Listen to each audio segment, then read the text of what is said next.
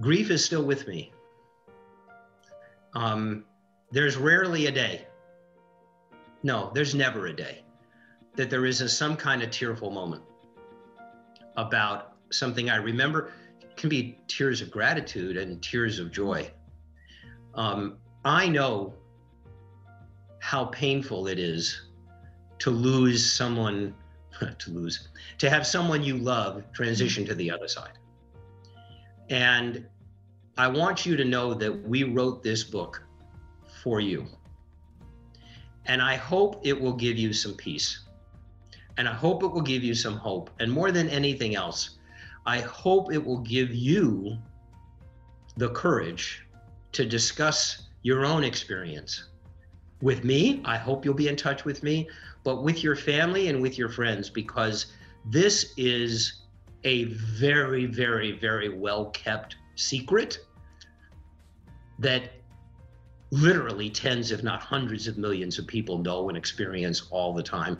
And I think it will give you some peace. And I hope you'll give a look at our book and let your friends know if you enjoy it. Again, uh, one last thing whatdreamshavecome.com. What dreams have come. You got to accentuate the positive.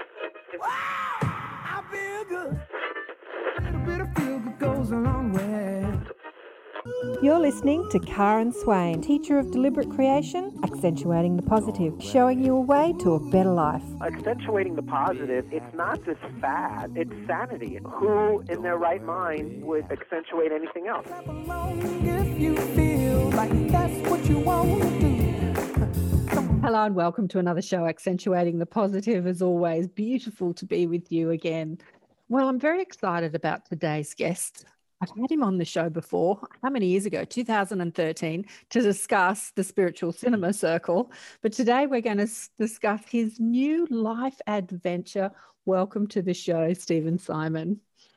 Hi, Karen. It's great to see you. It's wonderful to be with you again. And boy, have you been through an amazing journey in the last few years. I have indeed.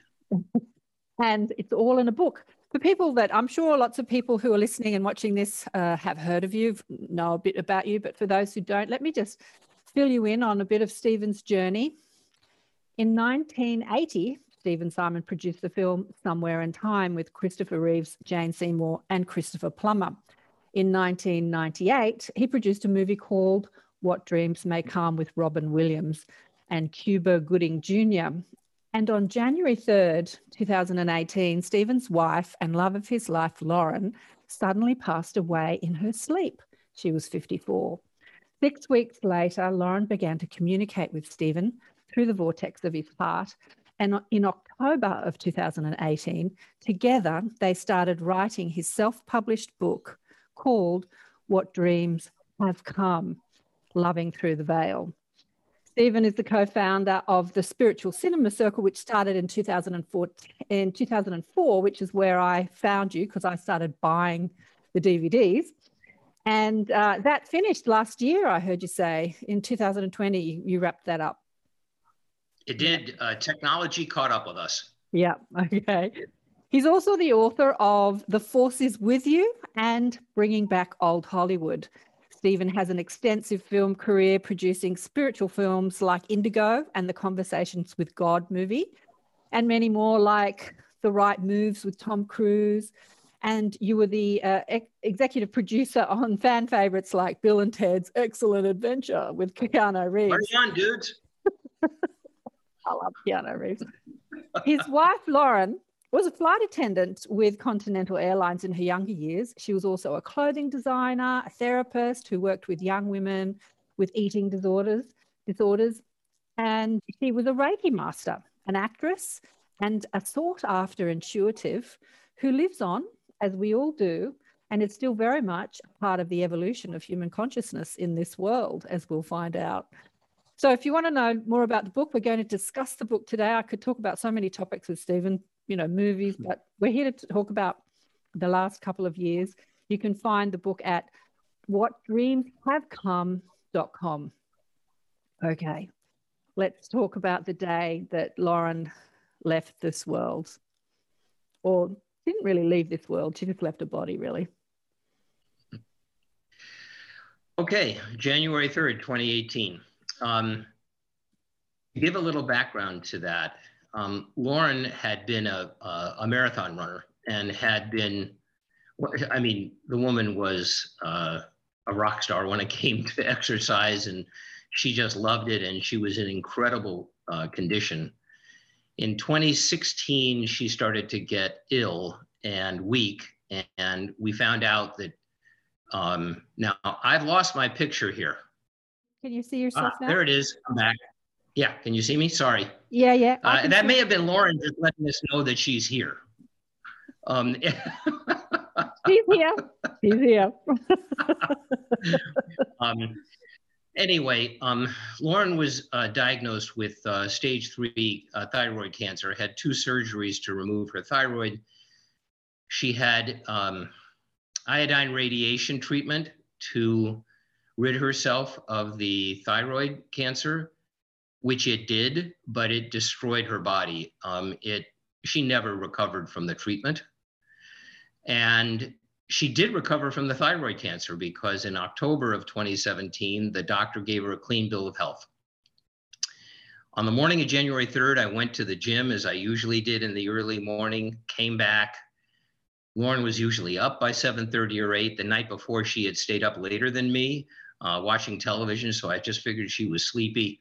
A little later, I got a little concerned, and I went up and I found that she had transitioned in her sleep. And it turned out later, we found out that she had an undiscovered heart arrhythmia.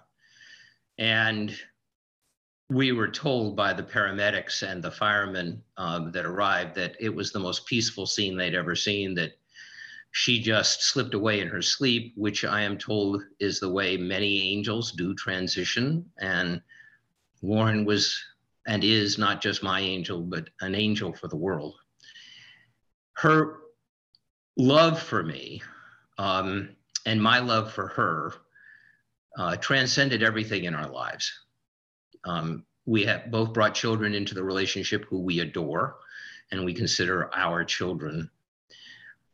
I had two very unsuccessful marriages before Lauren. Uh, Lauren had two unsuccessful marriages. I, I didn't meet her until I was almost 57.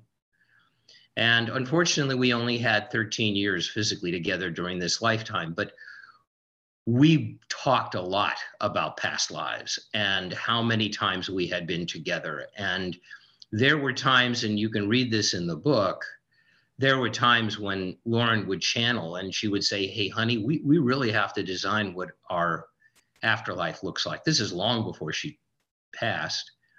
And we, we did a very specific vision of it.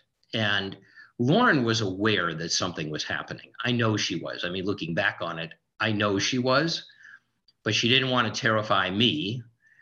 And when I found her, um, it broke my heart and it changed my life forever. I will never be that guy anymore.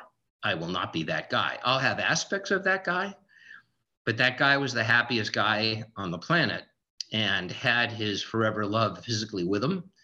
And she's with me now, as a matter of fact, as you'll see in the book.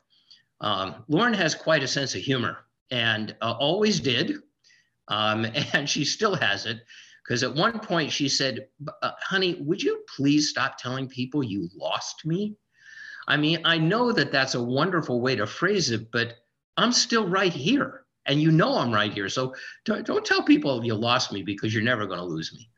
So that began our conversations. It took about six weeks for her to find a way to be back in touch with me where I knew it was her. And I know I get asked that question a lot. How did I know it was Lauren?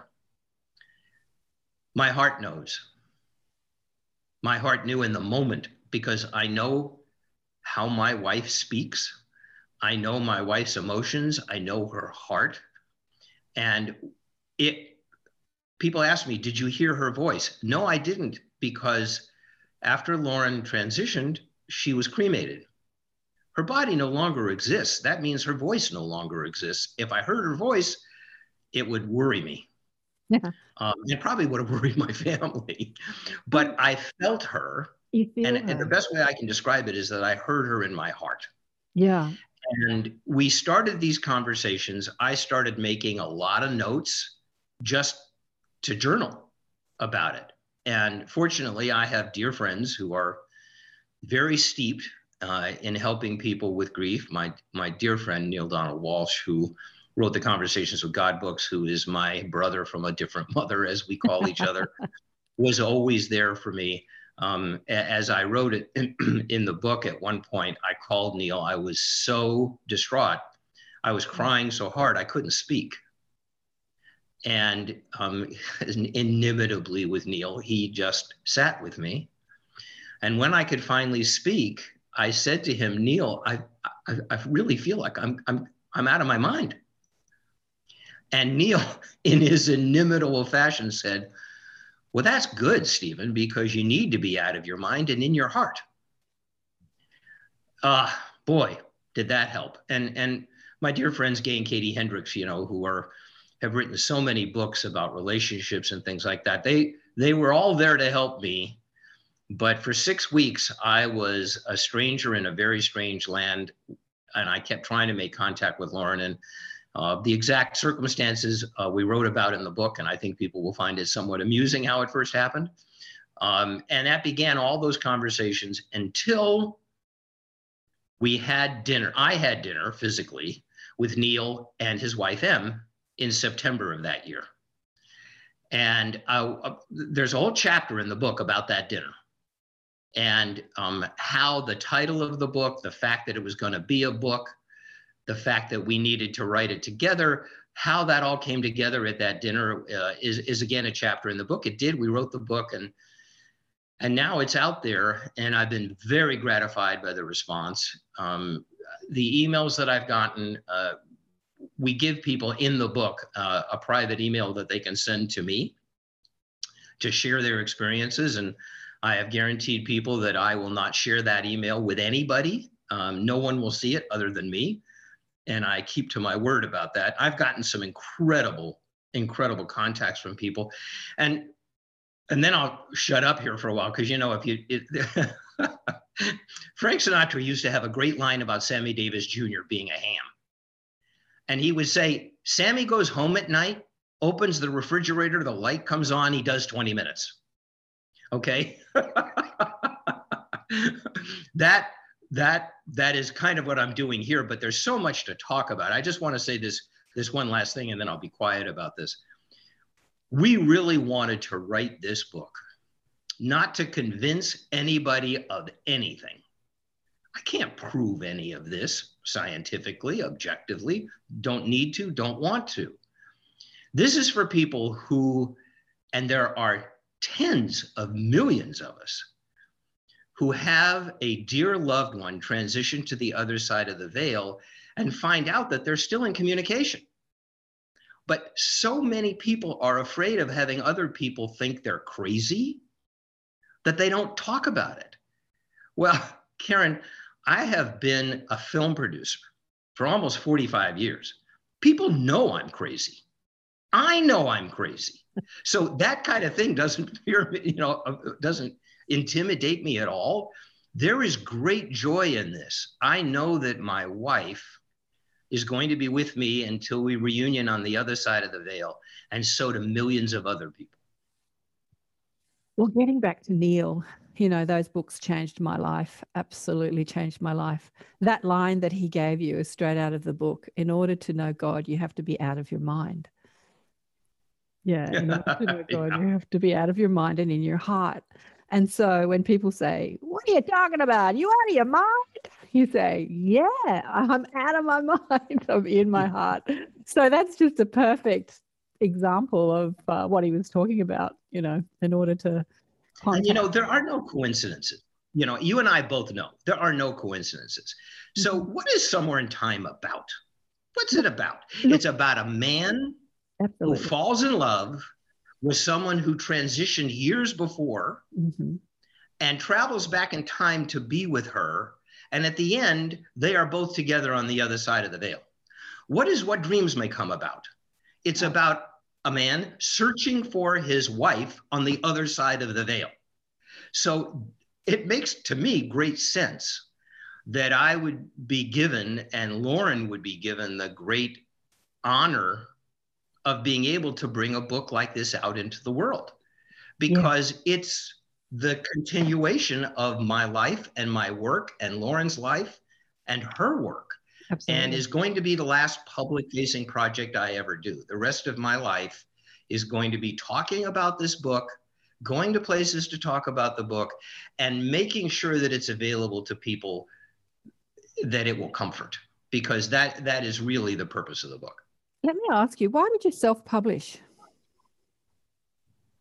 Ah, good question.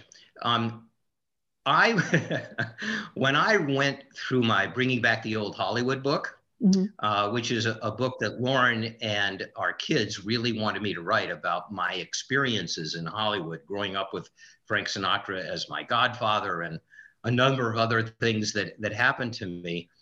I had a dear friend who was the head of the literary department of the William Morris Agency in New York. Mm-hmm. For those who are not familiar with the film industry, if the William Morris Agency at that time, which was 10 years ago, um, was one of the not the most, if not the preeminent agency in the United States. And being the head of the literary department, you had a lot of clout. And I happened to know this person. So I called him and I said, I told him what I wrote, and he's he laughed and he said, Well, I want to read it because I just want to see all the crazy things you did. And I'm sure it's wonderful. And I, I Stephen, we've been friends for a long time. Let me read the book.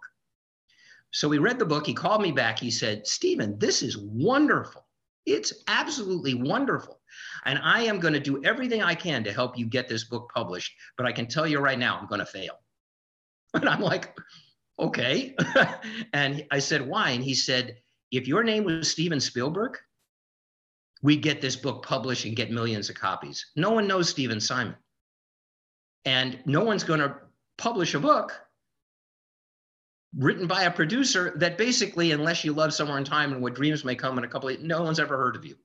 And that's exactly what happened. I didn't want to go through that again. This is also a very, very specific book that cannot be edited by somebody that does not have the same experience. And so it became very clear to me right away that the best way for us to do this book would be to self publish it. We would have complete control of everything that happened with it.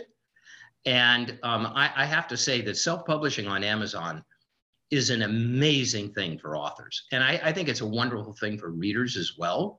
And they're the only ones that do what they do, how they do it. And I've been very, very, very pleased with how they've handled all of this. Yeah, you know, I've got books that are self published on Amazon as well. And I speak to authors. You know, I've been doing the show now for about 12 years and showcasing new old teachers for about 20 years uh, that have many self published books. And you do have to do the legwork. But if you do, you can, yeah, you can get the book out there and, and contacting podcast shows is a way of, uh, of doing the, and you said that you want to spend the rest of your life uh, promoting the book, I'll help you do that. uh, and I, I, very much appreciate that because this is very definitely, I think if people go to the Amazon page for the book, um, we have, I think, about 126 comments now. Um, 86% of them are four star, five star. Most of them are five star. And I think people, uh, it's reaching the people that it needs to reach. However, however, and I, I want to say this to you, and I want to say it to your um, your viewers, your listeners. We really, I hope that you will take a look at the book, and if you respond to it, help us get the word out because uh, self-published books don't have a lot of advertising budgets behind them, and it's very difficult when you don't have that. You know, best-selling authors, and I know a few of them, um, do a great job of buying sales because they have the money to buy sales. And they have the the you know the network to do that. Well, i'm not in a place to do that. So if if people enjoy the book i hope you'll help help us spread the word.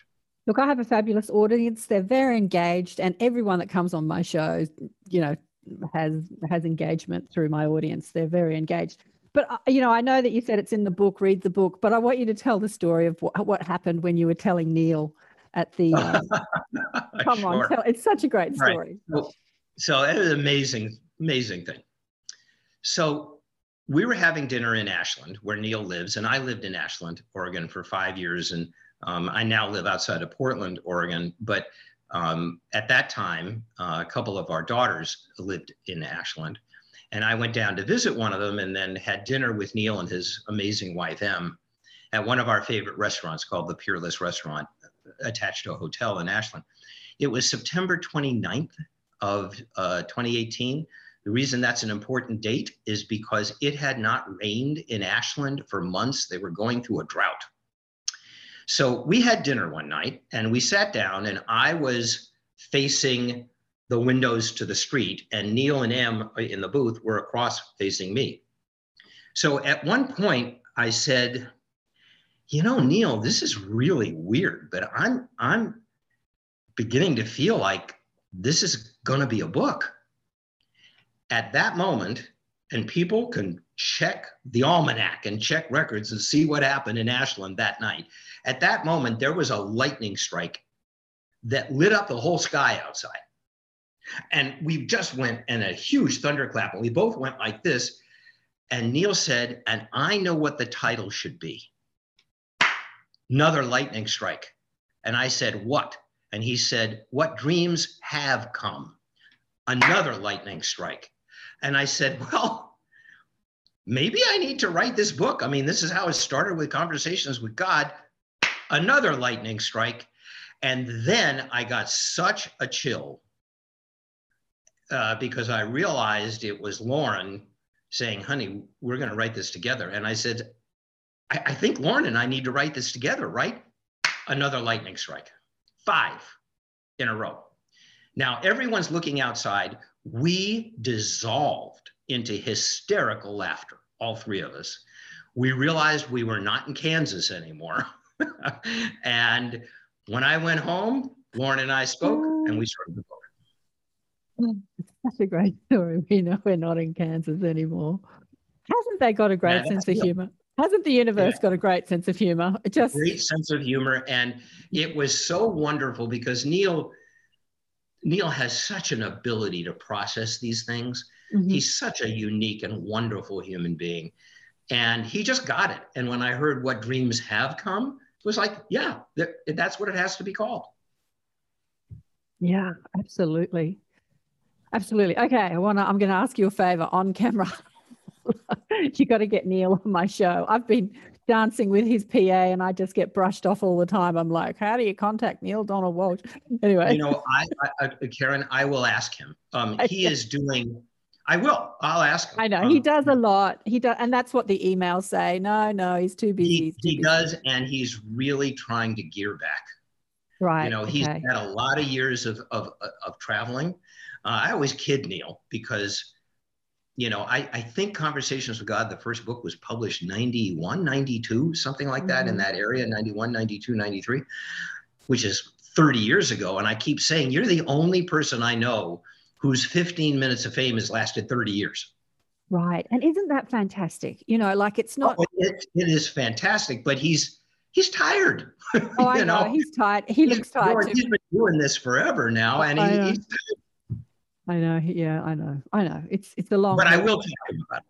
But this is what we signed up for, right? I mean, we're going to discuss this, but this is what we signed up for. We think we're humans. We think that we're having, you know, that you're a guy, I'm a woman, we're this age, we do, we've done this stuff in our life. But really, we're spiritual beings who have come to this world to uh, fulfill a plan. And, you know, it's all part of the plan, right? And then we can complain about it. I complain about it all the time. Oh, I'm tired. Oh, I'm, I'm getting old, you know, but you said you'd do it. You said you'd have the plan. I can't tell you, I've got so, so many stories about that. I had a woman on the show who was blown up in a bomb blast in Iraq. And um, when she's on the other side in her NDE, she's like, I'm done. I'm done. I'm finished. I'm not going back. And they said, Well, let me just um, let me just show you the agreement that you had. It's like, oh, okay, I'm going back. And her agreement was to write this book, you know, and and change the world, which is like the agreement. Oh, okay, I want to discuss you and Lauren. I actually just to jump in here. I, I I- believe that this is part of the agreement that Lauren and I had. You know exactly. that yeah. I, I certainly have thought a lot about this Right. these last three and a half years. Which, when I say three and a half years, it sometimes it seems like three months, and sometimes it seems like thirty years. So time has completely lost all its meaning to me. Mhm, I, I I'm kind of really lost in that somewhere in time. Bad mhm, pun, but true. mhm. We talked a lot about how this was going to work and how we could actually touch people and how we could describe what's going on with us. And I'm completely convinced that part of our deal, because certainly one of the things that I wondered about a lot why the hell am I still here? I'm 75.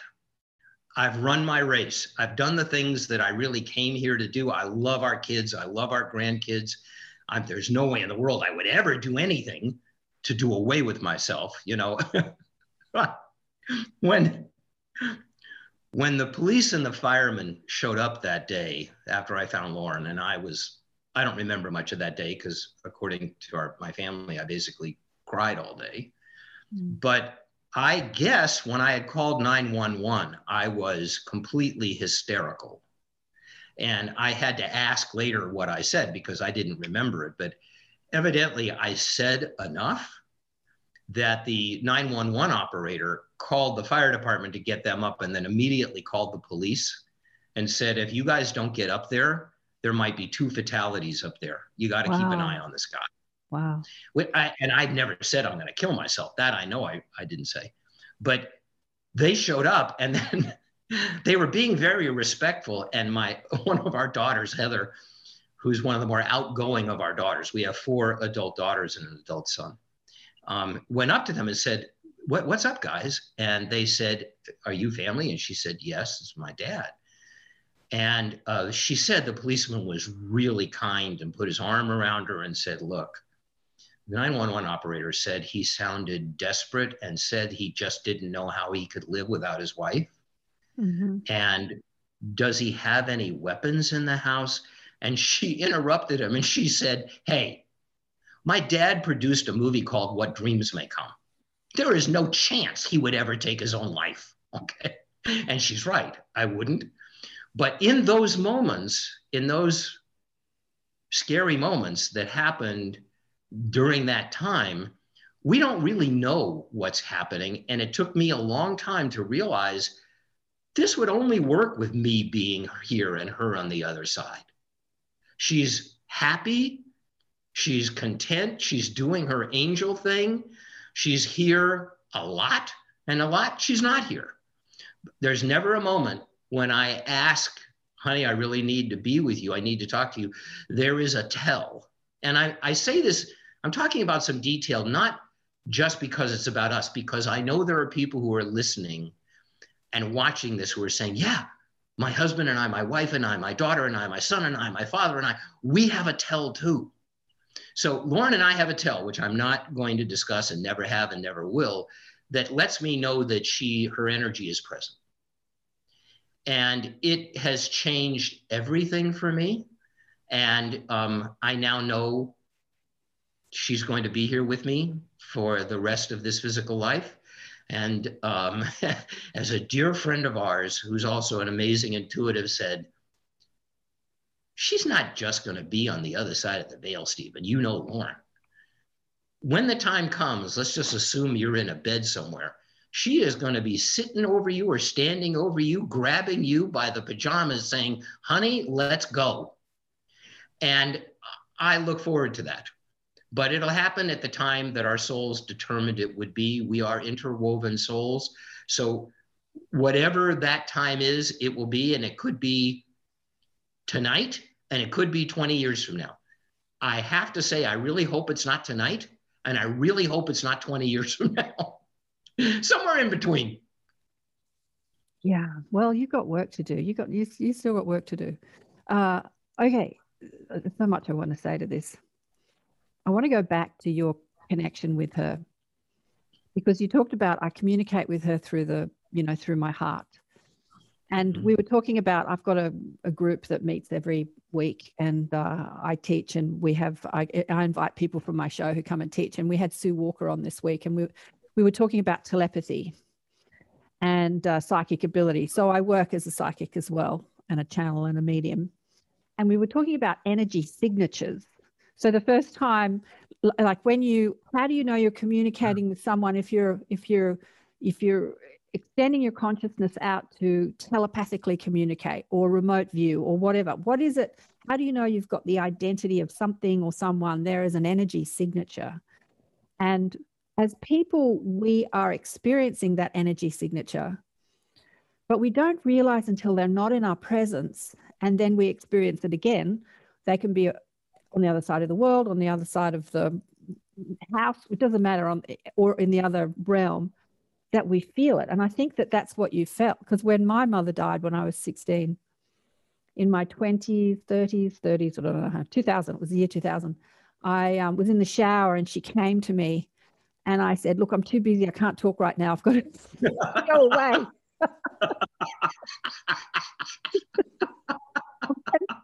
she gave me her energy signature. And I didn't understand that it was an energy signature of the at the time, but all I can tell you is that when I opened my eyes to like get rid of the vision that I had, I felt her like she was in the room with me. Like I felt her.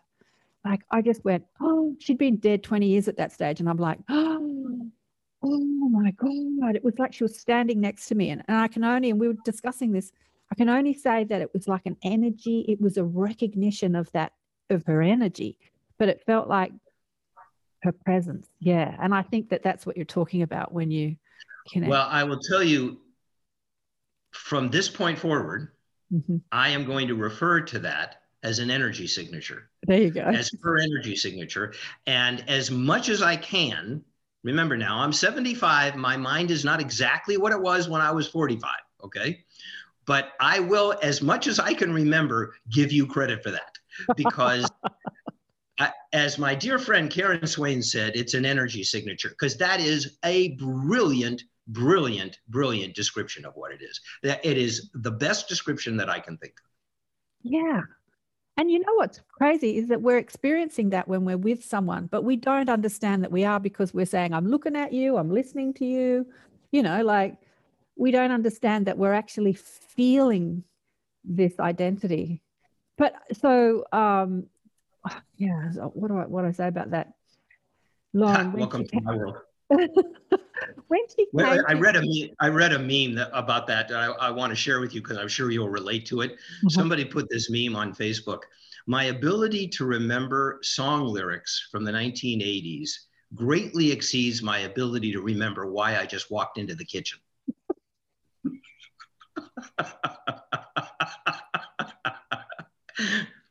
Guilty. oh, don't I think my biggest moment with that is that one day I couldn't find my sunglasses in real and found that they were in the freezer. so I hear you. Oh, look, what I want to say to you is 75 is still young, Stephen. I, I get like I've been watching because I haven't read the book, but I've been watching, I've been looking for, you know, your podcasts to see like what's he talking about? and um, and I really feel that you're you're hankering to like be with her again on the other side, and you, you're quite looking forward to transitioning. But I still think you've no, but but not not until it's not until it's the time that my soul, our interwoven souls, that if for people that are not familiar with that expression, interwoven souls are separate souls, but your your destiny and your energy has become so intertwined that there is a deep connection not only between the two of you but between your souls. Mm. and um, lauren and i knew from the minute we met literally from the minute we met. I mean i i met her in, a, in the lobby of a movie theater and I, I took one look at her and she, we talked and laughed about this later and i was just lost. And one of the first thoughts that came into my mind was i found her. And lauren told me later she went home and called her surrogate mom and said to her peggy i found him. So we knew from the get-go that this is what we had done and we joked a lot about it that for our higher selves to get us to this little obscure movie theater in Gresham, Oregon, where neither Lauren and I had ever been before. In the community, we'd never been there before. Lauren twice when she was riding to the theater was almost turned around because she was like, why am I going to this? And I really resisted doing it in the first place. So the fact that we met that night, we, we said to get us together, our souls deserve a month in Tahiti and we won't bother them. I love that story. I was hoping that you would tell that story. I was just going to say, tell us the story of how you met. Uh, you know, I, as I think about that story, I think it takes that kind of love to do what you're doing now, really. I mean, psychic ability is all about raising your vibe because they exist, we exist, we exist in a realm of pure positive energy before we, you know, come into this third dimensional world. And in order to connect and communicate with that, we have to raise our vibe. You know, we have to try and acclimate to that frequency. And it takes that kind of love, that love. I mean, you call it romantic love or personal love, but it's love is love is love, right? Love is love. You've been making movies about it, spiritual cinema circle. It's all about love. So maybe it takes that sort of love to for you to do what you're doing now and, and for you to have that communication with her. Oh, I there, there's no question that this was part of the plan of this lifetime. Mm. Part of the plan of this lifetime. When you talk about the universe having a sense of humor, yeah. Um, I have to tell you because this is one of my one of my favorite stories about that. So in 2011, uh, November 3rd of 2011, I had a heart attack. Um, my heart stopped four times, um, twice in the house, once in the ambulance, and once on the way into the operating room. Um, I there's a lot of stuff about that in the book, so I'm not going to go into that because that's part of Lauren's background. And Lauren wrote a book for caregivers um, called When You Feel Like Strangling the Patient. Guess who the patient was? Um, um, anyway, I, th- that's not the aspect I want to talk about. So, you talked about the spiritual cinema circle. For people who are not aware of that, for 16 years with the circle, we sent out a feature and three shorts that were spiritually emotionally uplifting to our subscribers. So we sent out almost 800 films and we did them every month, a feature and three shorts. I had this heart attack on the night of November 3rd. On the morning of November 4th, after I was in the hospital and after surgery, I realized that that day, November 3rd, that day was the day we always mailed out that month's movies. And the feature film for that month was called Listen to Your Heart. you know, sometimes the universe has to use a two by four. You know, Absolutely. if you don't get the subtle stuff, you get the, and, and I got the whack. Stephen, listen to your heart. So, okay. I know. From now on, I will. I- I call them sledgehammer moments, whack by to sledgehammer. I was watching the Spiritual Cinema Circle when that happened. So I remember getting the DVD, uh, you know, a couple of months after that and you discussing that on the Spiritual Cinema Circle. And you had looked, you looked so different because not that you were overweight, but you're a little bit chubbier. And, and then when you had sort of had the heart attack, you you turned your life around, you'd started exercising, you dropped weight, you looked healthier, you're glowing, you looked less stressed. And I was watching the transformation of Stephen Simon on the spiritual listen to your heart. Yeah. Yeah. So Well, I- you know, it, it's when, when. Go ahead. Oh no, I was just going to say I would imagine that when you and Lauren were discussing how you would get this message out about you know the other side communication the other side the two of you thought it was going to be you from the other side and there was a plot twist right plot twist I, I think that's probably a fair way to put it. Yes, that's probably a very fair way to put it.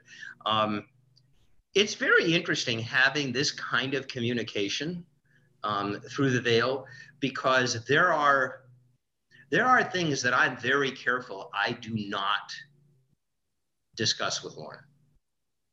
Because even though I don't know the quote rules unquote specifically, about the change in in in in what it's like when you go through the veil on your other side of the veil i do know that there are certain things that she cannot communicate to me. Like what? And I, I try to be respectful of that. When am I going to die? Oh, I see. Yeah, yeah, yeah. Um, what's going to happen? What is this going to be? What should I do about that? You know, etc. And I, I'm very. What, what happens with, with this? Did you? Did, and I, I realize that that it's inappropriate. That it is something that I don't feel comfortable with because I don't want to put Lauren in any kind of situation that isn't going to be totally natural for her, even though she assures me I'm incapable of doing that right now. Yeah. I agree. I just don't want to do that, you know. And also because you know, in, in what in what dreams may come, we made a very big point, and I, I want to make this this as a point because I know it's a controversial point with some people. In what dreams may come, we were very very careful to say that the experience that Chris, the character played by Robin Williams, and uh, Annie, played by um, Annabella Sciorra, um, the experience they're having is not a universal experience. This is their experience. He went into a world of wet paint because that's what his soul felt would be the most comfortable way for him to transition because he loved his wife's paintings. His wife was a curator at a museum. It was a connection between the two of them. And what we are experiencing is unique to us. Now, the communication is not, but the way we experience each other and how we envision what it is going to be like when we're together is going to, I believe, be different for everybody according to their belief system. And I know Oprah once famously said there are um, there are a lot of pathways to God, and um, it is something that I feel as well, and I know that Lauren does as well. That everyone has their own definition of God, goddess, all it is, Allah, whatever you want to call it heaven, the afterlife, wh- whatever you want to say, your beliefs inform that. Yeah, and absolutely. I, really respect all of those beliefs. So another reason we don't talk about that a lot is because this is a very specific experience to us, and I believe that everyone has their own. Yeah, absolutely. But sure, surely you quiz her uh, when you found yourself talking to her, like, "What's it like to die? What did you experience? What happened first? Did you were you in the room with me when I found you? Didn't you ask her all those questions? I know I would have. No, because, I, I, because actually I know those answers, and I, I I can't tell you how I know, but I know. Now, um, um, uh, that's not entirely fair. Um, do you know Allison DuBois? Yeah. Okay, so Allison's a very dear friend. And um, Allison and I have talked about this quite a lot. So just Um, tell people and- who she is that don't know. All right, if, if, if anybody remembers, of course, now I'm not sure this actually played in Australia, but Oh, it absolutely did. oh, it did? Absolutely. Yeah. mhm. so um, um, Medium Mm. was the name of a television show uh, that was very successful for many years. That was about Allison's life as an intuitive and connecting with people to help solve murders. Um, she's an amazing, amazing woman. And I, at one point, uh, we were talking, and I had not met her husband, and I said, "What does he do?" And she said, "He's a rocket scientist." And I thought, "Oh, you mean he's really smart?" And she said, "No, Stephen, he's actually a rocket scientist. He's designing things for NASA." Um, which he is. Um, she's an amazing woman. And then there's another amazing woman whose name I won't use because she hates it, um, who has been a world class intuitive for 50 years. Um, they have both, even before I was in contact with Lauren, Peggy did, Allison did it later, um, basically let me know what that experience was like for her. And I just have never felt a need to ask her um, because I, I already know. Would you like to share it with us?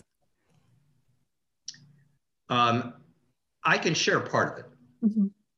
Um, part of it was she was very, very, very disoriented. Um, when she got to the other side, she actually thought she was still dreaming.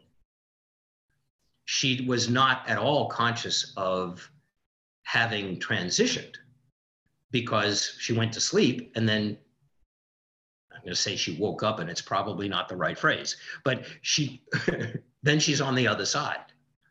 And um, when she got oriented, um,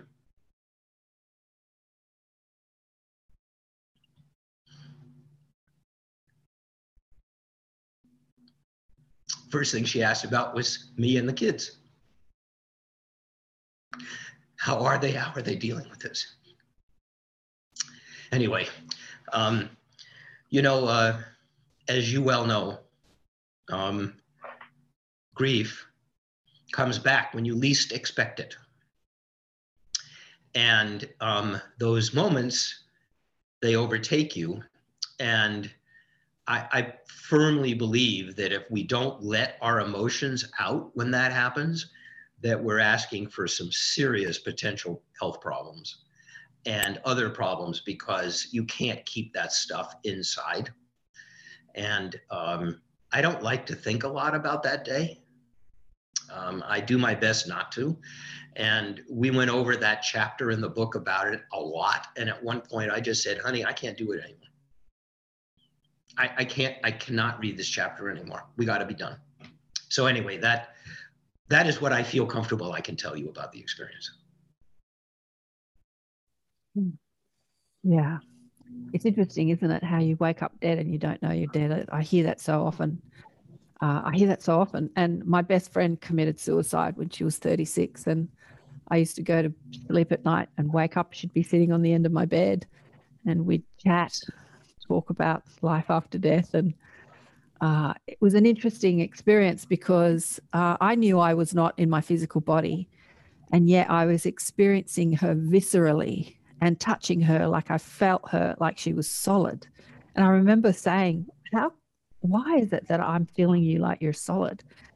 And, um, you know, I can touch you and hug you. And people say, I can't touch them and hug them anymore. And I'm like, Yeah, you can. yeah, you can. you just have to be um, in another yeah, that's body. One of the things I'm not. I'm not going to go into great detail about that one, but boy, do I agree. I mean, you know, Lauren still hugs me. Yeah. And I feel it. I feel the energy. Yeah. Now, I'm also very aware of the fact. Um, no, I'm not going to go into that detail. Okay, I just have to be very. I'm very careful here about saying things I, that I don't want to put. I don't want to put words in in Lauren's mouth, so to speak. Um, I'm just going to leave it at that. Yeah, you know what I want to say to you is. Uh, this is a topic that I speak about a lot on the show. I have a book called Awakened by Death, where I've showcased many people's spiritual awakening through the death experience. Not that yours was an awakening through the death experience because you were already awake. I suppose it was a deepening through the death experience with you. But, you know, for me, it was mum transitioning and her coming to me in dreams. And she kept telling me she didn't die. And she did that so often. And I'd wake up in the morning just thinking I'd had a dream. It's like, but um, yeah, that there is no death. And, you know, I've got Sandra Champlain in the book who was a skeptic about the afterlife and she started investigating it. And uh, she started a podcast show. I'll introduce you. You can share your story on her her show. She wrote a. Uh, she's got a chapter in the book. All these amazing people talking about their experiences. Elisa Medhus, whose whose son shot himself when he was twenty, about ten years ago, and she was brought up by militant atheists and she was a doctor, medical doctor, and she had to look at the afterlife through through the scientific mind because she couldn't, you know, she couldn't tell it talking to a medium. That was just too woo woo. And now she has a show speaking to hundreds of thousands of people. She has mediums on every week that are talking, interviewing people in the afterlife. Stephen, have you seen? Do you know Rich Martini? I know the name. I do not know him. No. I'll introduce you to him too. So he does the same thing. He does it with mediums. He interviews people in the afterlife. One of them was Robert Williams. Uh, yeah, you know, what's your afterlife like? He's got a book called Hacking the Afterlife. It's fabulous. Anyway, I'll, I'll I'm not sure any of us want to know what Robin's afterlife is like. Oh, he's just as funny. I had a I had a chat with him too because I was perplexed, like why? And I asked him, and he came and told me, and I'm like, oh, okay, that totally makes sense. As as humans, we get so upset about this death thing, and there is no death. there is no death. I tell you And what. Robin, Robin is an incre- an incredibly smart human being when he, when he was here. I mean, a really a you know, like with many comics who who appeared to be, you know, funny men, funny women. Mhm, Um, off stage, they are often the most serious people, which is why so many of them, going back to Jackie Gleason, Jim Carrey, I mean, you can go through this list, wind up being really good dramatic actors. right. And um, Robin's a very serious guy, was incredibly well read, had an, a fascinating, curious mind. And I remember when we offered him the film, Yeah. um, and we got word back that he wanted to meet with us, the director and I. So we flew to San Francisco thinking, oh my goodness, this is a very expensive movie and we really need Robin. We really need him. Hopefully, we can talk him into this. Robin walked into the room, said, Hey guys, I just want to let you know this is going to be my next movie and I'm going to play all the parts.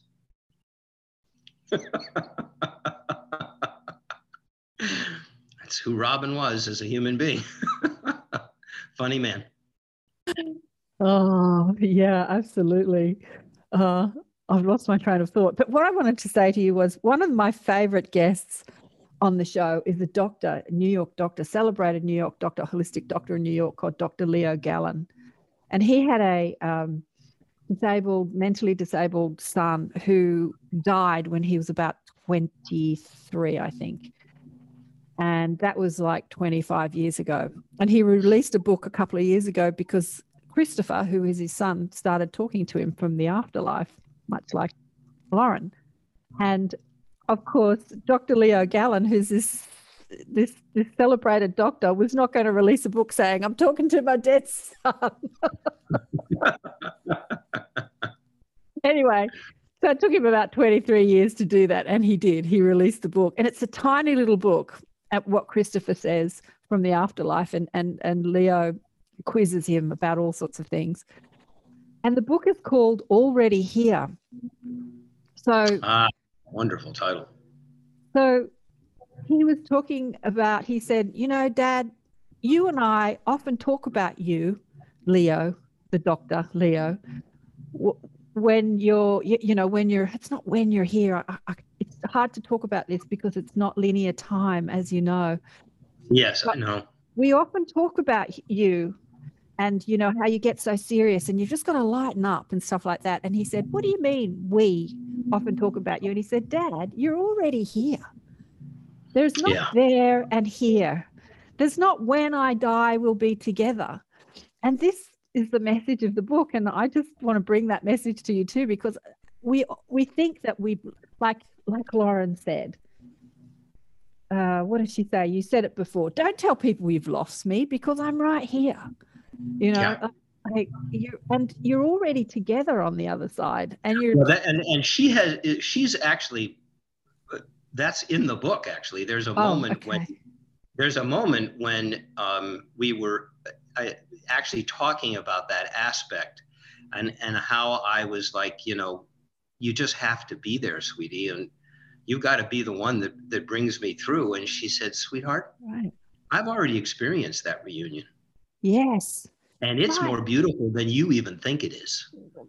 And that that encourages me because there is no time you know i think your friend who wrote this book the books you've written books other people have written um, with the book that we've written and the many books that will come after there, this is a time in which the veil is thinning absolutely. it's thinning. There are where before it may have seemed to be in, uh, impenetrable. Um, it's not so much impenetrable anymore. And um, we have a chapter about this in the book, which probably should be its own book, but um, I'm not going to write it because I'm not expert enough about it. But we talk about reality Mhm. and what is supposedly reality. Mhm. And the biggest thing the last five to eight years in the entire field of quantum physics is is this a simulation we're living in? Is this real?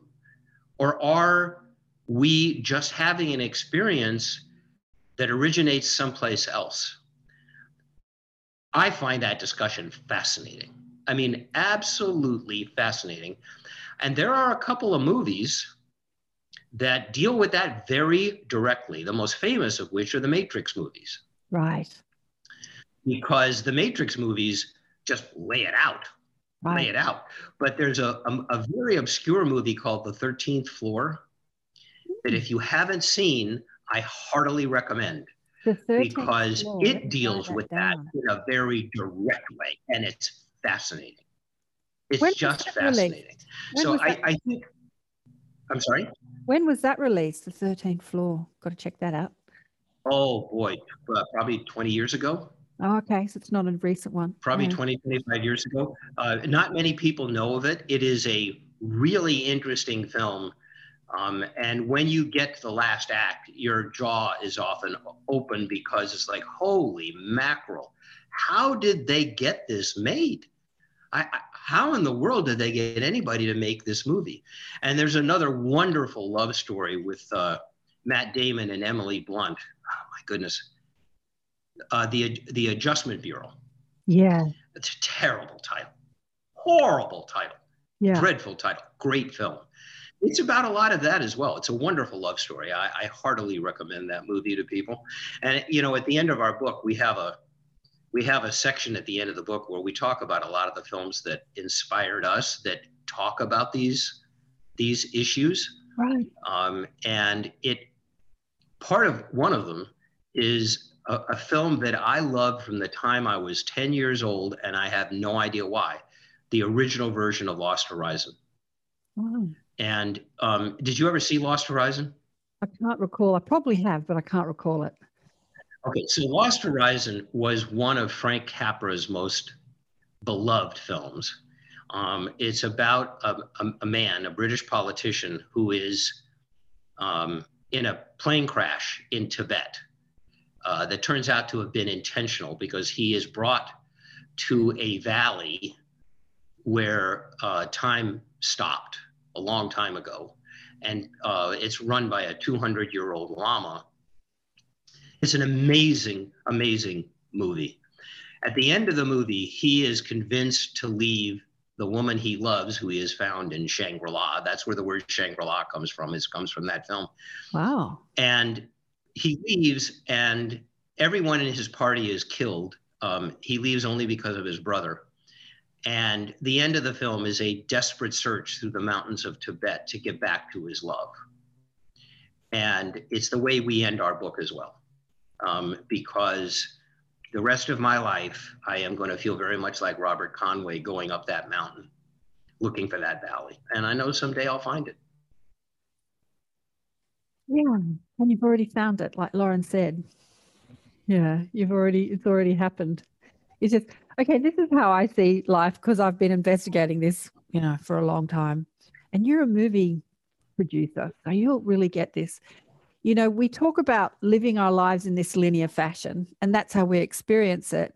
And I've heard you talk on other shows about, you know, planning our life and um, and then we die and we discuss the next life and then we come back into the next life and we've planned it and it feels like it's linear like we die and then, we think back on what we've lived and we but actually when we insert ourselves into the earth experience we do throw in one go through all time and space why we say like we say i'm going to come down at the dinosaurs and the time of atlantis and the 1500s and the 2000s and the 3000 like we do it through all time and space and the only way I can think about it, Simon, you'll understand this, is it's like a storyboard. You know, when you're making a movie, you create the storyboard. So yes. it's all created, and then there are plot twists and there are probables. We could do this, you could change it. And then as you're making the movie, it happens in linear time. So this is like, you experience it in linear time, but it's all laid out before you come. Oh, that's wonderful. Well, that's the second thing I'm going to steal from you.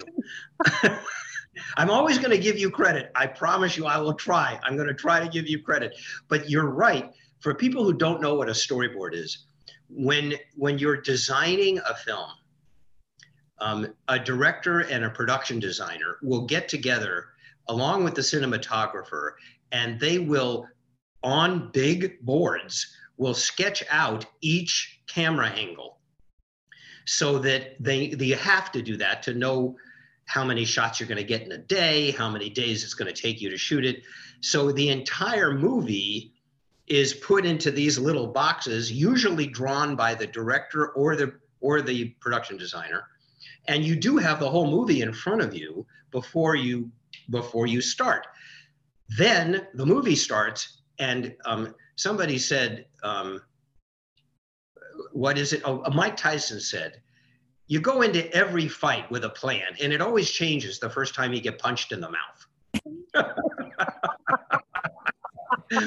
and, um, and you go out and but you don't make really that movie. You make something like that movie. God, this is great, Karen. Yeah. Thank you for this because you you you go out and you do that and then you have a script but you don't quite make that script because right. the actors may listen and then it goes to the editor and it becomes a whole different movie so you make the movie several different times right and that's a great description you start with a storyboard yeah i love that thank you absolutely and and i think that i just want to say to you stephen i so so honor you. I'm going to cry. And I've been trying to sort of not say this because I'm going to cry.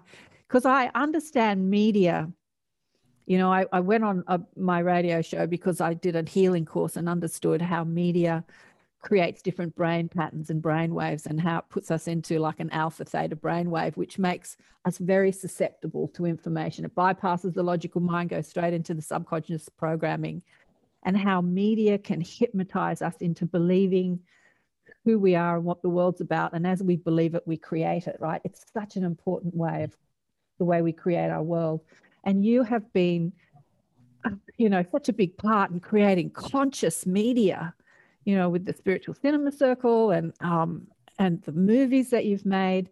It's so important. And I often see how um, you know, I often wonder why there isn't more conscious media out there, why movies are so based in ne- negative stories, so based in negative stories. But it's such a great oh, analogy. a whole other hour on that.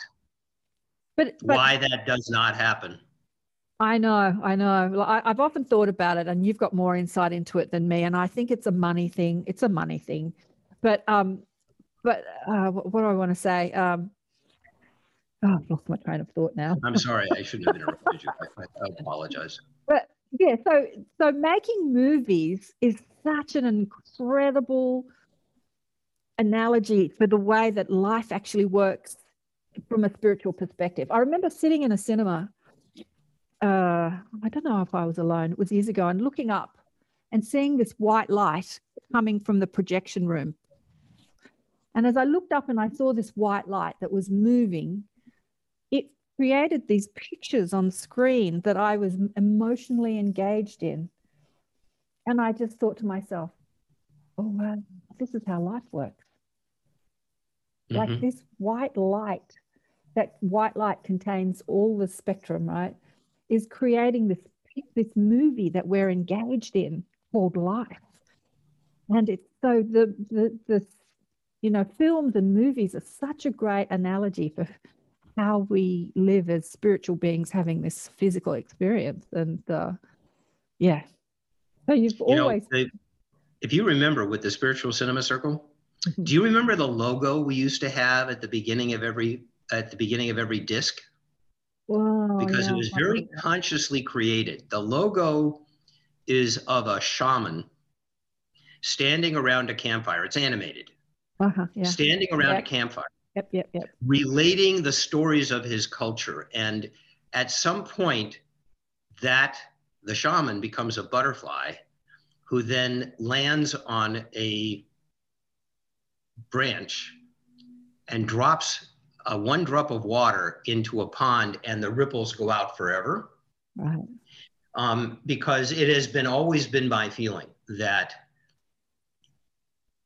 filmmakers are in many ways the modern day shamans Oh, yeah.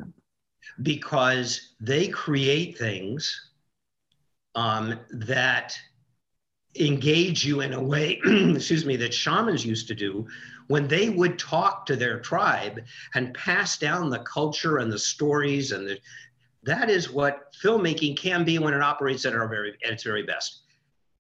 I don't, I'm not as familiar with the Australian film industry as I am with the US film industry, but I can tell you in the US that I, I feel that that light has dimmed a great deal.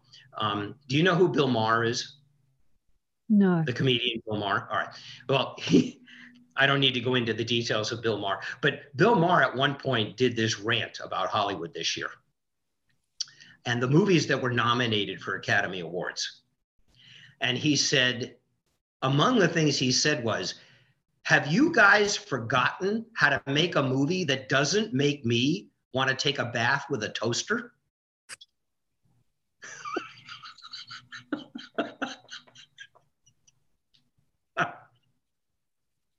Isn't that a great line? And it's so true. The- oh. and, it- and this is a much longer conversation that we don't have time for. But because the movie business now, in its heyday, the movie business was run by movie people, people who had been making movies basically since movies were created. They, the studios were run by people who lived, ate, and breathed the movie business and knew actors and knew how to take chances and knew how to make movies for all kinds of audiences. None of the studios anymore are run by movie people, they're run by business people. And um, a dear friend of mine, who's now passed on, named Tom Pollock, ran Universal for many years. And he made a movie called Junior, which was a huge success. It was um, Arnold Schwarzenegger and Danny DeVito playing brothers. It's a comedy, it was a big hit. Years later, he made a movie with both of them um, called Junior. That was a horrible failure because Arnold played the world's first pregnant man. Terrible idea for a movie. And I one night I was having dinner with Tom and I said, What the hell was wrong with you? How in the world did you make that movie? And he said, This is why you're a producer and not a studio executive. Stephen, I'm protected if I make a movie with Arnold and Danny after after the, the, their first movie was such a big hit because Junior failed, but I could say, hey, it worked with them the first time.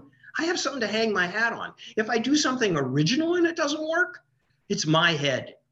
Well, this is unfortunately what's happened. Fortunately, however, places like Netflix, in particular Netflix, are giving great creative freedom to the people they make movies with. Um, they kind of have to because of the amount of money they spend on movies every year. You know, they can't get in there and get details on hundreds, if not thousands, of movies that they do. And people go there for the creative freedom and for HBO and for Showtime and things like that. The great dramas are no longer in movie theaters, they're on streaming services. So things are changing. I hope that they, the movie business, will remember that it boomed and became a successful business during the Depression. And it was really one of the only businesses that did thrive during the Depression because people were looking for places to laugh and feel good about themselves. That's what people are looking for today, as much as they were looking then. at This whole pandemic thing and everything that's happened politically in the world, all these things, people want to laugh again. They want to be touched again. They want to see love stories again. They want to feel moved again positively. You know, they don't want to see these depressing movies where people are living more dangerous and upsetting lives than than the than the audience is. That's not what people are looking to see today. So hopefully eventually that will change again. Y- Yes, absolutely.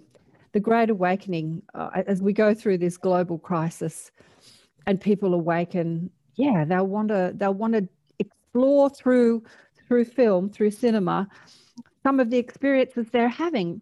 Like you had, you would you did the opposite way. You did the cinema first and then had the experience. But when people have their NDEs or their spiritually transformative experiences, or they're talking to dead relatives, or ET life, or they start channeling, it's beautiful to have that confirmation to see it on a film that is in the mainstream like it's all over the internet and podcast shows and stuff but it's it's amazing to see your experience on a netflix series or you know without mm-hmm. you having to be some superhero and you're fighting the car chases and the you know the whole hollywood drama there is enough drama in life just in the spiritual awakenings that, that can be explored through cinema and I, I just don't understand why it hasn't until now i'm thinking that that will change yeah, I hope so. Change. Yeah.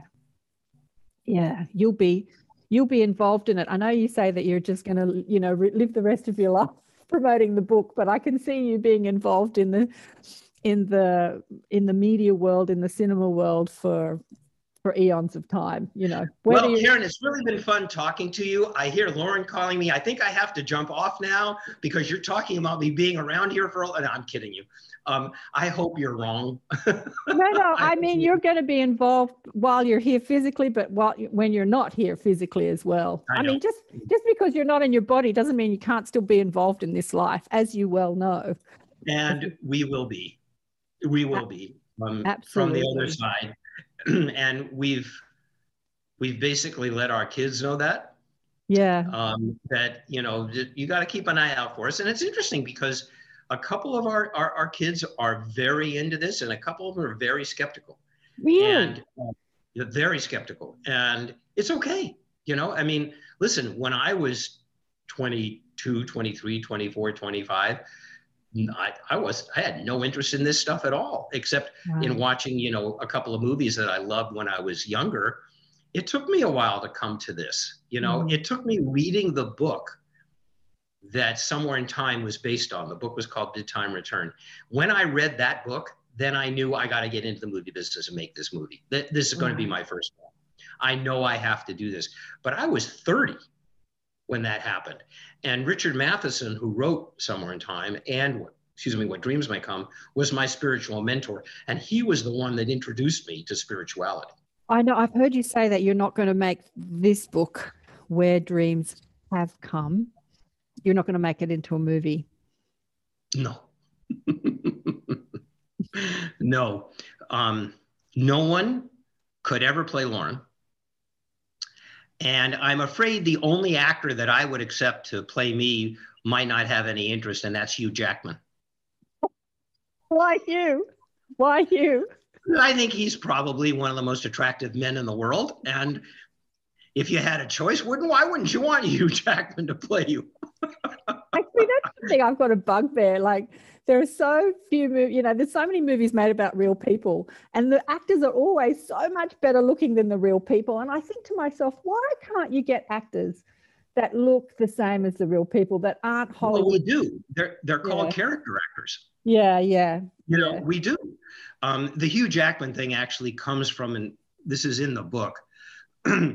when a dear friend of mine named Sean, who, um, when he first met Lauren, um, we were at a big conference at a hotel in LA.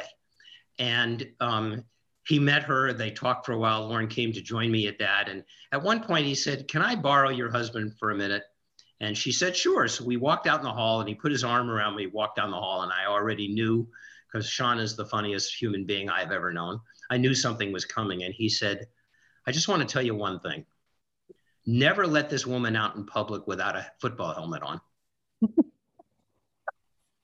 and I'm like, okay, go ahead, hit me with it. I know it's coming.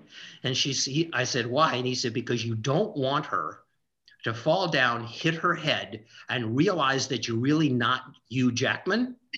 Because the only way you could have gotten this woman to marry you was to fool her that way. so that's where the whole Hugh Jackman thing came up. Oh, he's pretty gorgeous, Hugh Jackman. And he's an Aussie. Yay. He's an Aussie. All right, darling one. I think we'll leave it there. There's so many things I could ask you. We could have a, a, a longer conversation. let's do it again. Let, us yeah. do it again. let's do it again. Let's do it again. But uh, the book sounds amazing. I haven't read it yet. I don't have time to read all the books of all the people. I've I've done two shows this week and a and a and a, and a group. Anyway, busy, busy, busy. But um, yeah. But I, I look I look forward to seeing it made into a movie. I, even if you think you can't find anyone to play Lauren and you, I still think it would be a great movie. I think that many of the books that I promote on the shows would be amazing movies. You know. Hey, you know what? Here's what here, here's where I would be okay with the movie. It happens after I've transitioned and I'm with Lauren, and at the very end of the movie, we make a cameo appearance. Why not? then then I'll consider it. You know, there's You know, so many. I, love this was so much fun, Karen. You are so much fun to talk to, and I, I'm very grateful to you. Thank you. Um, I want to say to people that um, you're seeing the professional Stephen. Grief is still with me. Um, there's rarely a day. No, there's never a day that there is a, some kind of tearful moment about something I remember. It can be tears of gratitude and tears of joy. Um, I know how painful it is to lose someone, to lose, to have someone you love transition to the other side. And I want you to know that we wrote this book for you.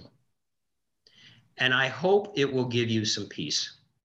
And I hope it will give you some hope. And more than anything else, I hope it will give you the courage to discuss your own experience with me. I hope you'll be in touch with me, but with your family and with your friends, because this is a very, very, very well kept secret that literally tens, if not hundreds of millions of people know and experience all the time.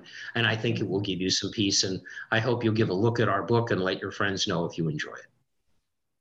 Again, uh, one last thing whatdreamshavecome.com.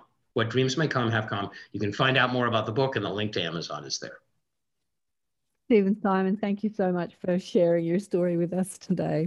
Thank you so much, Karen. Energy signature. Energy signature. Energy signature. Thank you.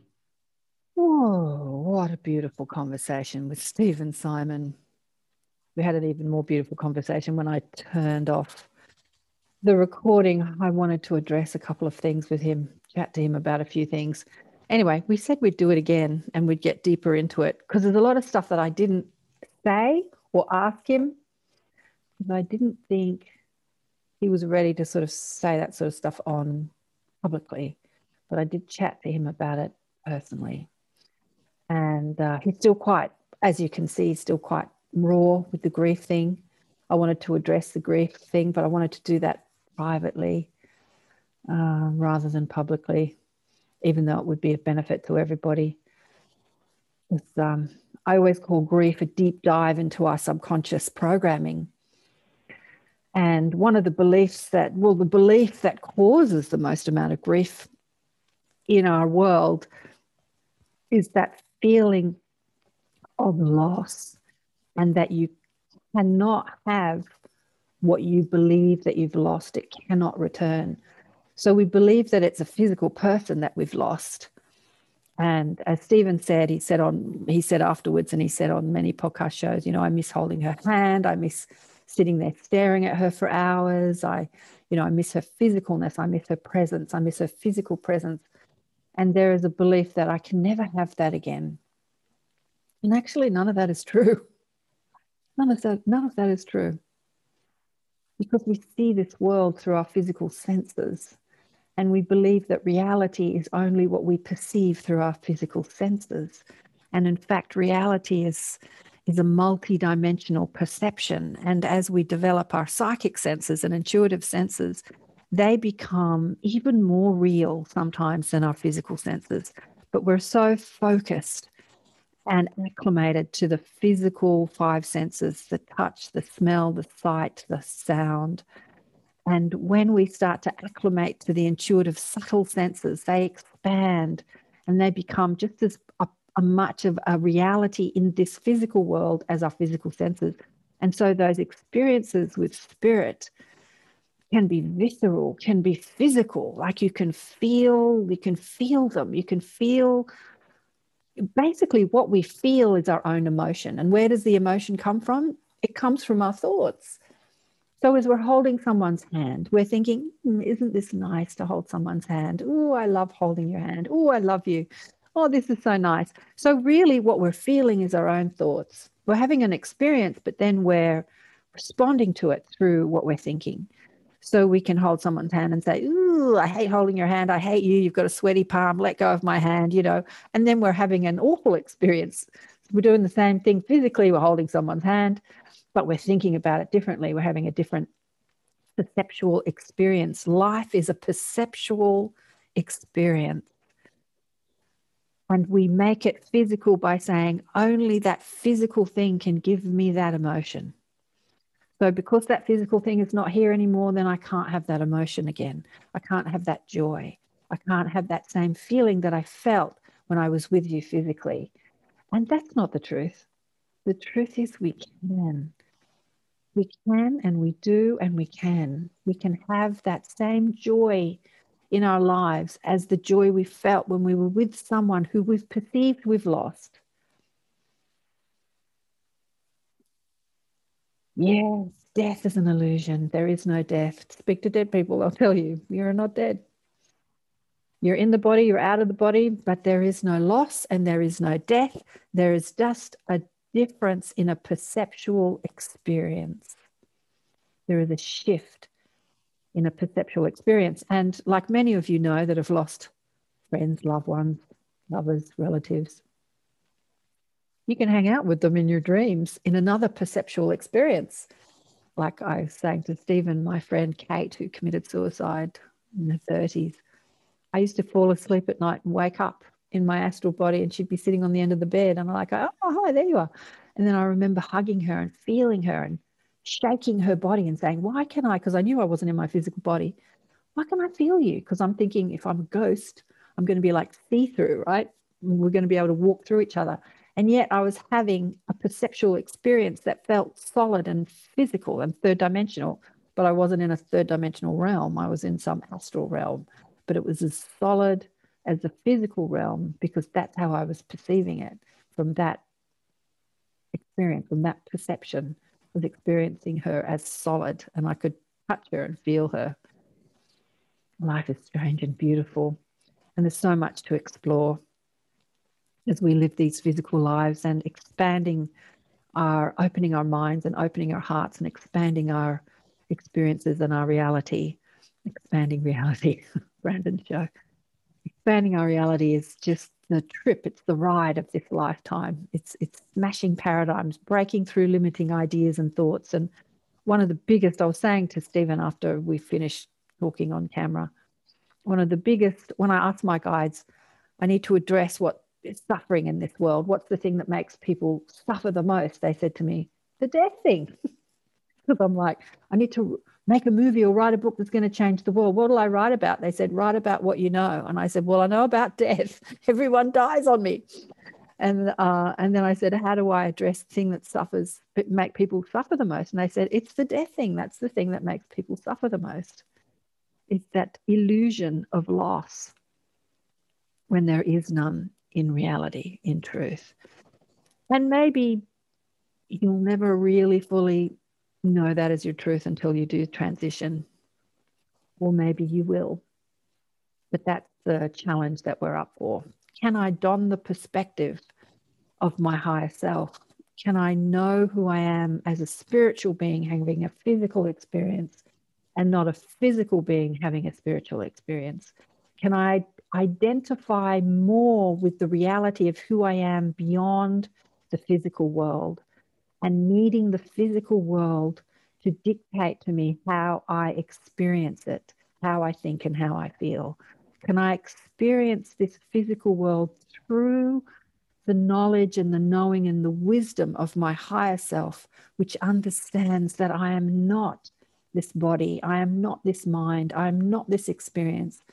I am energy that is flowing through this experience. I'm the creator of this experience. I'm not the victim of this experience. Can that be my truth? That's what I'm up for in this ride of life. That's my mission to really live that fully as my truth.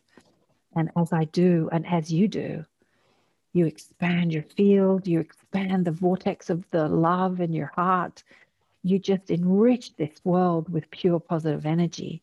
And from that perspective, from that vibratory experience, from that stance, you have the power of influence like the gurus do, like the Buddha and the Christ and all the great masters. They they lived that perspective as their knowing and as their truth. I remember hearing, I don't know where I heard it, but I say it many times. Uh, Jesus was so identified with who he is as spirit, as soul, as God, I suppose, if you want to call it that, that when he looked upon the leper dripping with their their experience of illness and pain and suffering, he didn't see the pain and the suffering. He only saw the soul, the spark of divinity, the light within the body that had elected to experience that experience of pain and suffering. And he was so focused on the truth of the identity of the light within the body and not the physical experience of the body that that power of influence created miraculous healing as as people gazed upon him him knowing who they really are not their body and their pain but their the light that is creating that they too remembered. And in that remembrance the physical um, suffering just melted couldn't exist within that light that's what we're up for right what we're here to do. We're here to remember the light, the truth of who we are. And grief, like Stephen says, it's not to be ignored or pushed away. It is um, it is guidance. It's a deep dive into the subconscious programming, the limiting ideas that we believe based in the identity of who we think we are. And as grief arises, we can question it and say, what am I believing to be true in this moment that is causing so much pain? I'm believing in this loss. And then as we say, okay, is this the truth? Have I really lost this person? And Stephen's message is no. You know, the whole book is about the fact that Lauren's still there with him. And she says so beautifully, don't tell people you've lost me. I'm right here. Not lost. Not lost. Not lost. We're together. We're not lost to each other. We never will be. It's impossible. And if you grieve, it's because you're believing a lie. You're believing in the lost story. And the lost story is bogus, basically. Anyway, grief is a strange and beautiful thing. And, uh, and it's an important part of an awakening, really, a spiritual awakening, awakening to your own programmed beliefs, Stephen has said in many podcasts, and we discussed it after I turned off the recording, that he had a he had a program belief that very much influenced his life, both negatively and, and positively in abandonment. He had abandonment issues. And so the loss, so-called loss of his beloved, has sort of brought that abandonment up to the surface to once again be worked with and looked at. And is it true? Am I really abandoned? I mean, if we are an extension of the source, if we are, you know, that same energy, that pure positive energy, can we ever really be abandoned? People can leave our life. Mothers and fathers can disappear and abandon us, and husband and husbands and wives and lovers and friends. But can we ever really be abandoned if we are fully connected to the source of who we are? No, it's impossible. Abandonment is a bogus story too. And yet we believe it as our truth and then we suffer over the illusion. So, grief is a way of smashing the illusion. It's a way of identifying, of bringing to awareness, to conscious awareness of what we're believing to be true. And then in that awareness, we can question it and we can transmute it and dissolve it. Let it go. Yeah. Let it go. Not the truth of who you are. You are love remember to feel it. You are love. Oh, that was beautiful. I loved talking to Stephen. He's amazing. He's wonderful. Love him. All right, I'm not going to say too much more. I often yak about what's coming up on the inner sanctum. Oh, Preston Dennett is coming. I told you I was getting galactic. So the conversation I had today was not galactic. I was actually going to ask him if Lauren has been chatting with some extraterrestrials on the other side, but I forgot to get that question in. Anyway, there was lots of questions I didn't get in, but we'll talk again, Stephen and I, I'm sure.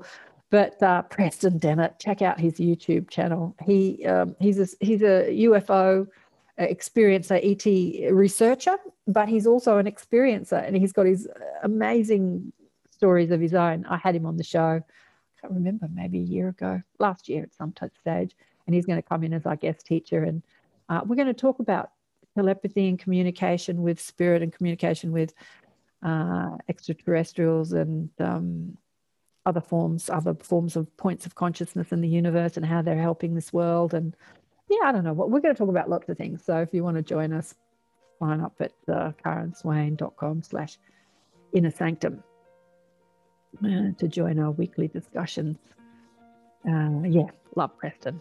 Anyway, and I'm on every week talking, teaching about deliberate creation, of helping you uh, uncover, become aware of your limiting ideas, perspective, conditioned programming, and letting go of it, unraveling it, uncovering it, and unraveling it, and being more connected to the source of who you really are that pure positive energy, that bliss, that love.